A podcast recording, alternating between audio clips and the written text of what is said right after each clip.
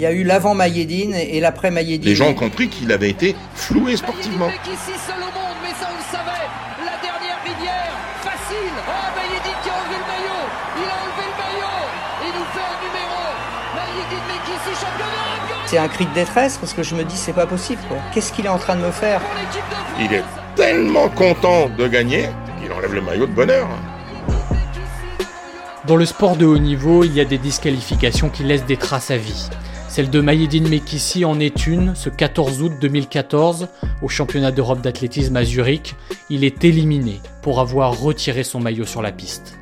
C'est un outrage qu'on lui a fait de lui retirer la médaille. Il l'a gagné sur le terrain, il doit avoir sa médaille. Pourquoi ce coup de folie qui lui vaut d'être éliminé? On a remonté l'histoire de ce coureur hors norme, triple médaille olympique, mais soupçonné de dopage. Mayedine Mekissi est illégitime pour certains, violent pour d'autres. Sur la piste, c'est un animal. hein. Il laisse apparaître les codes justement de, de- des quartiers. C'est quelqu'un qui, euh, qui quelque part euh, souffre de cette fausse réputation qui lui colle à la peau, de bad boy, euh, d'infréquentable, etc. Ce qui n'est pas du tout le cas quand on le connaît. Mayedine Mekissi, qui es-tu? Un podcast de Mathieu Demort et Clément Guerre, épisode 1, Pékin 2008, la médaille olympique inattendue.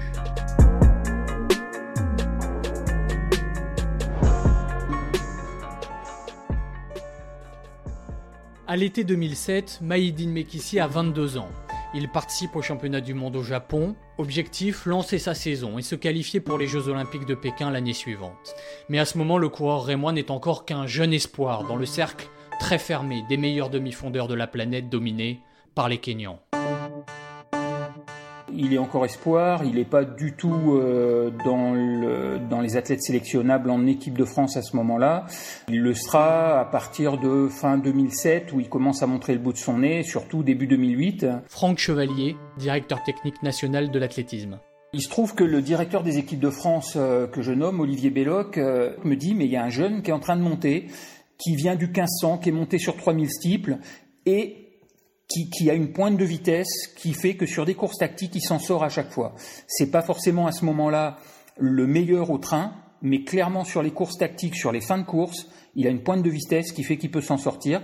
Donc on sait dès ce moment-là que c'est un garçon sur qui il faut qu'on compte sur des courses tactiques. Il se trouvera qu'en montant sur 3000 steeples, il fera ses preuves et il, il se sélectionnera aux Jeux Olympiques, il fera les minima pour les Jeux Olympiques. Bernard Amsalem, président de la Fédération française d'athlétisme.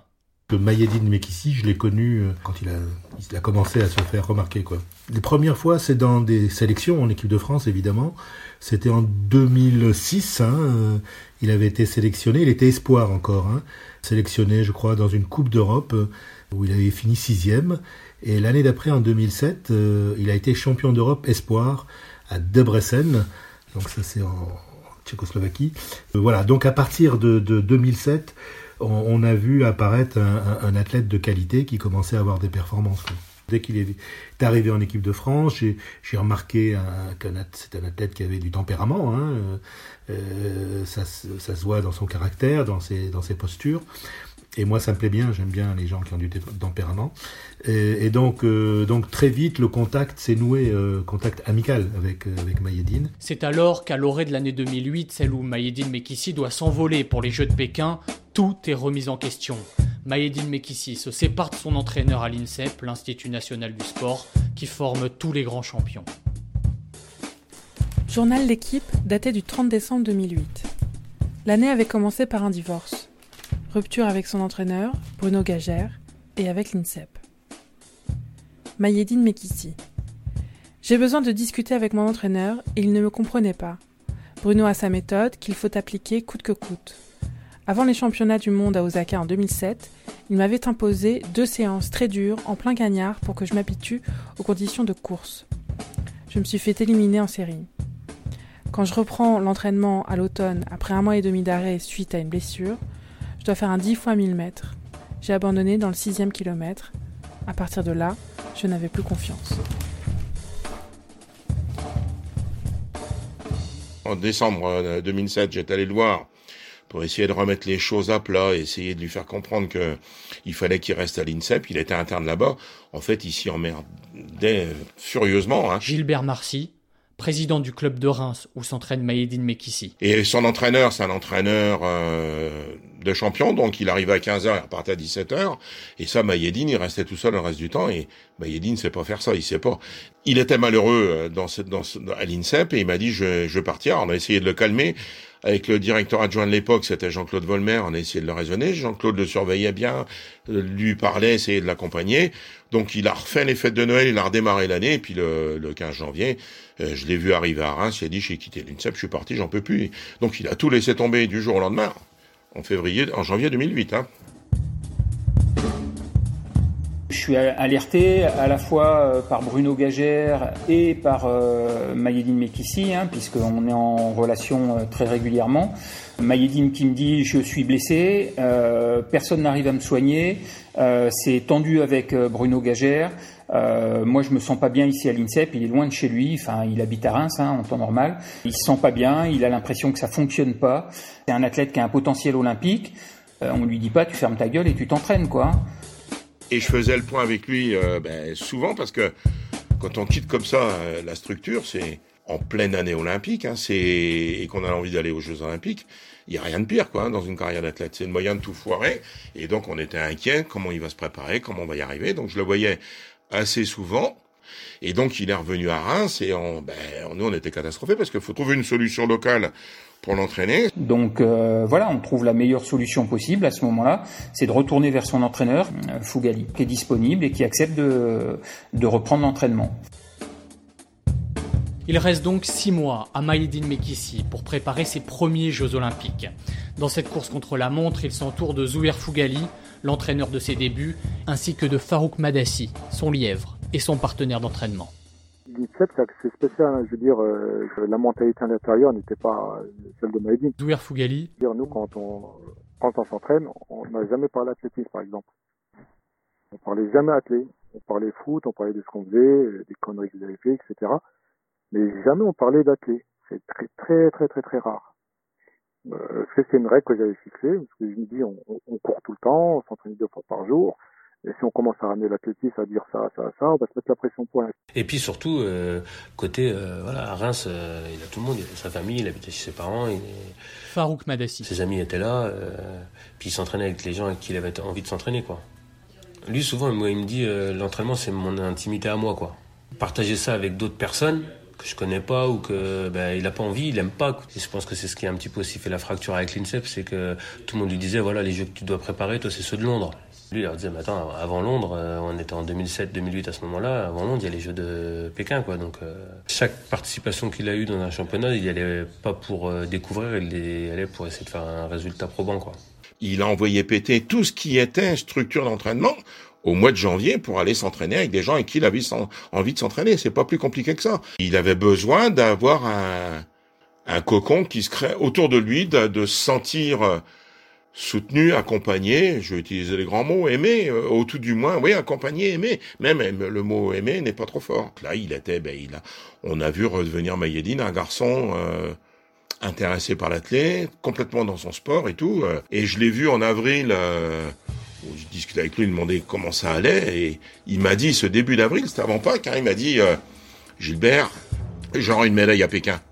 Au mois d'avril, hein, je vous assure, il m'a dit j'aurai une médaille à Pékin.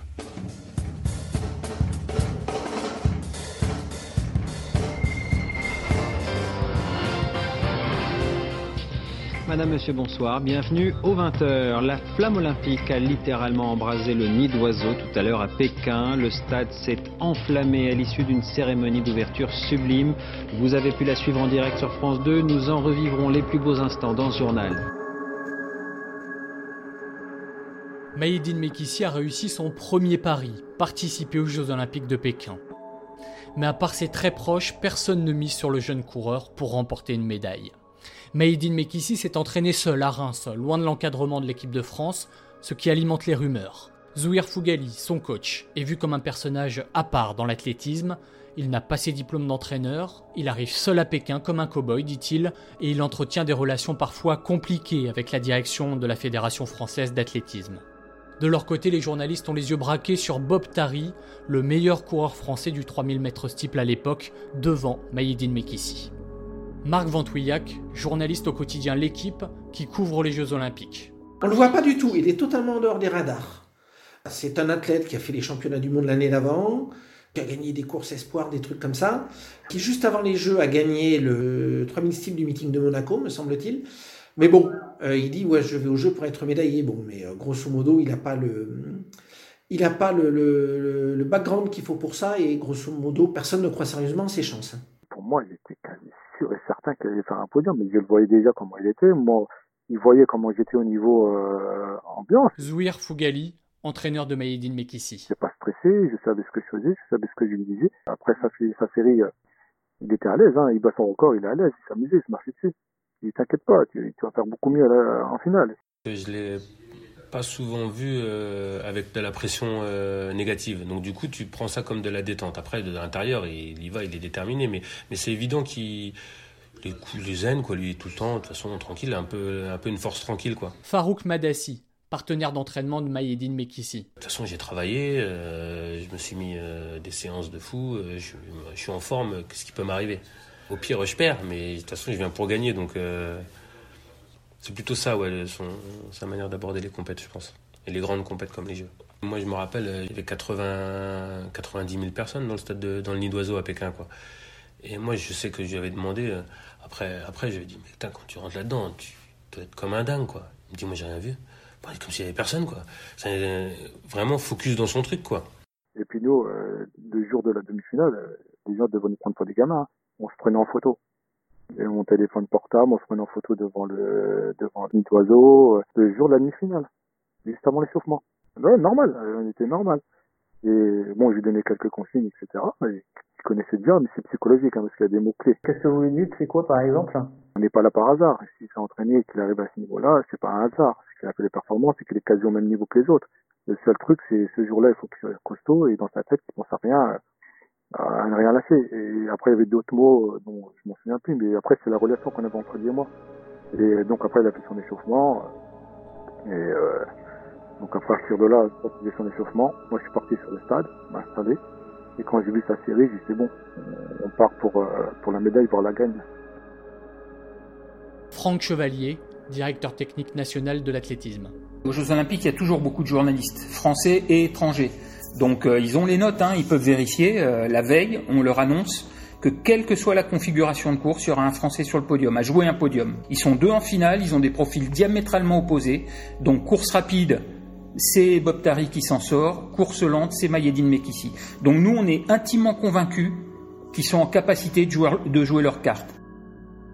3000 steeple, c'est une épreuve sur piste, 7 tours et demi, avec 5 obstacles à franchir par tour. Donc ce sont des barrières qui font 91 cm de hauteur, dont une rivière qui fait 3,60 m de longueur. Vincent Zouaï d'Andrieux, coureur français du 3000 m steeple, il est éliminé en série à Pékin. Ça fait donc euh, 35 obstacles sur euh, la durée, sur une durée environ comprise entre 8 minutes pour les plus forts et puis bon ça peut aller un peu plus loin après derrière. Mais c'est une épreuve qui, a, est assez, euh, qui est assez dure parce qu'il ne faut pas avoir peur de l'obstacle, il ne faut pas avoir peur de sauter aussi. Mine de rien, parce qu'on tombe de haut à un moment donné euh, sur quand on passe la rivière. J'ai en mémoire hein, ma course où je me qualifie pour les Jeux à, à Pékin, c'était à Strasbourg. La plupart des, obstacles, j'arrive à les franchir facilement. Et sur le dernier tour, la dernière rivière est, absolument un, calvaire pour moi, parce que je, n'arrive même plus à, redé, à redécoller, même s'il faut le faire. Ce n'est pas juste de l'endurance fondamentale ou avec des accélérations. Nous, on a en plus des obstacles et de la gestion à, prendre en compte pour la course.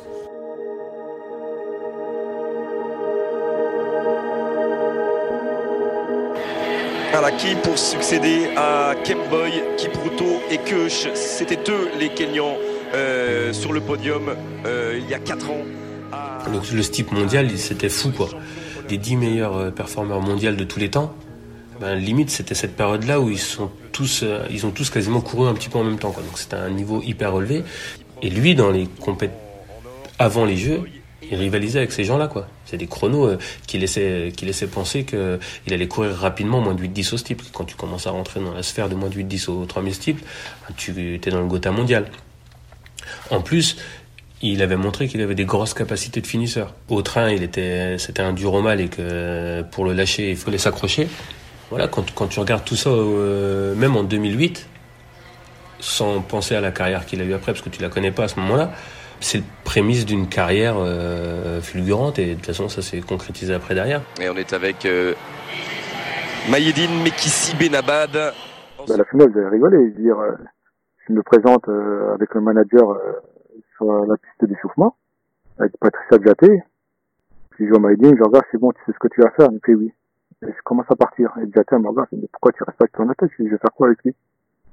Dis, c'est ce qu'il a à faire. Il va s'échauffer, il va aller sur, euh, dans le sas, et puis il va prendre son dossard, et puis ça, il va courir. J'ai plus rien à lui dire. Il sait ce qu'il a à faire. Je lui ai dit, euh, ça a duré trois secondes. Ai dit, tu sais ce que tu vas faire? Il me dit oui, devant Diaté. Il est parti. Si, je pars. Qu'est-ce qu'on a à faire ici? On n'a rien à faire ici. Pour lui mettre de la pression, ça sert à rien. Il sait ce qu'il a à faire, ce que j'avais dit à Patricia. On est parti. On s'est installé dans les tribunes, et puis après je l'ai laissé. Il avait sa petite musique tranquille, et puis après bon, il a, il a fait sa course, et puis voilà. Au final, la course s'est quasi déroulée comme on le voulait, quoi. C'est parti progressivement, et puis après on était dedans. Mais euh, il savait très bien euh, que j'avais largement confiance en lui, que je savais qu'il était chaud, et lui aussi me montrait qu'il était super confiant. Et on est avec les deux Français du 3000 steeple, avec Mekissi Benabad pour l'instant calé en, en quatrième position et Bob Tari est dans le rythme lui aussi les deux Français pratiquement côte à côte. Jusqu'à 800 mètres de l'arrivée, on a le sentiment que ça peut tourner à l'avantage de Bob Tari, puisque les Africains mettent euh, une accélération euh, et Bob est dans le coup. Et on est persuadé que c'est Bob qui va tirer son épingle du jeu, que ça va accélérer progressivement. Et puis il se trouve que aucun Africain ne prend le relais après cette accélération et que le rythme ralentit à nouveau et Mayedine peut recoller à nouveau. Et à partir de là, on se dit, il y a peut-être une chance pour Mayedine. Voilà. Et quand ça part à 400 mètres de l'arrivée, on sait qu'il va jouer une médaille, quoi. Parce que les Africains ont beau être des surhommes en sprint, euh, voilà, il y en a très très peu qui sont capables de sprinter. Et ils sont plus que 5 euh, à se bagarrer à 400 mètres de la ligne. vraiment de manière progressive. Avec Ezekiel Kemboy qui place une, nou- un nouveau changement de rythme et à ce changement de rythme Mekissi Benabad répond parfaitement. Incroyable, il est dans le coup pour Il la médaille là. Oh, il est dans le coup pour la médaille. C'est la dernière Attention, la rivière. C'est c'est la dernière rivière. Oh là là là la là franchir. là là là. Il est là, Mekissi Benabad, avec les trois Kenyans. C'est un sprint pour Mekissi Benabad. Oh, ils sont là. Il est là, Mekissi Benabad, avec euh, Kemboy. Et puis, euh, et puis Kipruto. Mekissi Benabad pour la médaille. Ce serait une médaille sûre déjà pour le français de quelle couleur? De quelle médaille? De quelle médaille? Ce sera l'argent. Oh là là Benabad, premier médaillé français en athlétisme dans ces Jeux Olympiques de Pékin. L'argent pour Mayedine, Bekissi Benabad et, et l'or, l'or pour euh, Kipruto. hein, j'ai même pas regardé, je crois que c'est Kipruto, le Kenyan qui est devant. Kipruto, champion olympique. Mayedine, Bekissi Benabad. Kipruto, ouais. Qui est Vice-champion olympique. vice-champion Joseph Mahmoud. olympique du 3000 steeple depuis Joseph Mahmoud qui avait réussi à accrocher l'argent à Los Angeles en 1984. Aucun Français n'avait réussi cela. Mayedine, Mekissi Benabad est médaillé d'argent. Ça a été sûrement sa chance, que ça se court pas super vite au départ. Et euh, après, bon, bah, ça se finit. Je pense que ça a été très dur en- physiquement pour les coureurs. Et lui finit parce que bah, il est dans la force de l'âge, il est, il est dedans, il est emmené sur un, registre qu'il aime, particulièrement parce que très rapide. Il est dans, il est dans le truc, il est dans la bagarre finale. Bon, bah, ça, a été euh, fantastique de le voir en train de se battre euh, sur la fin. C'était avec euh, Matt Long et puis et Kipruto. Fantastique de le voir euh, vice-champion olympique à ce moment-là.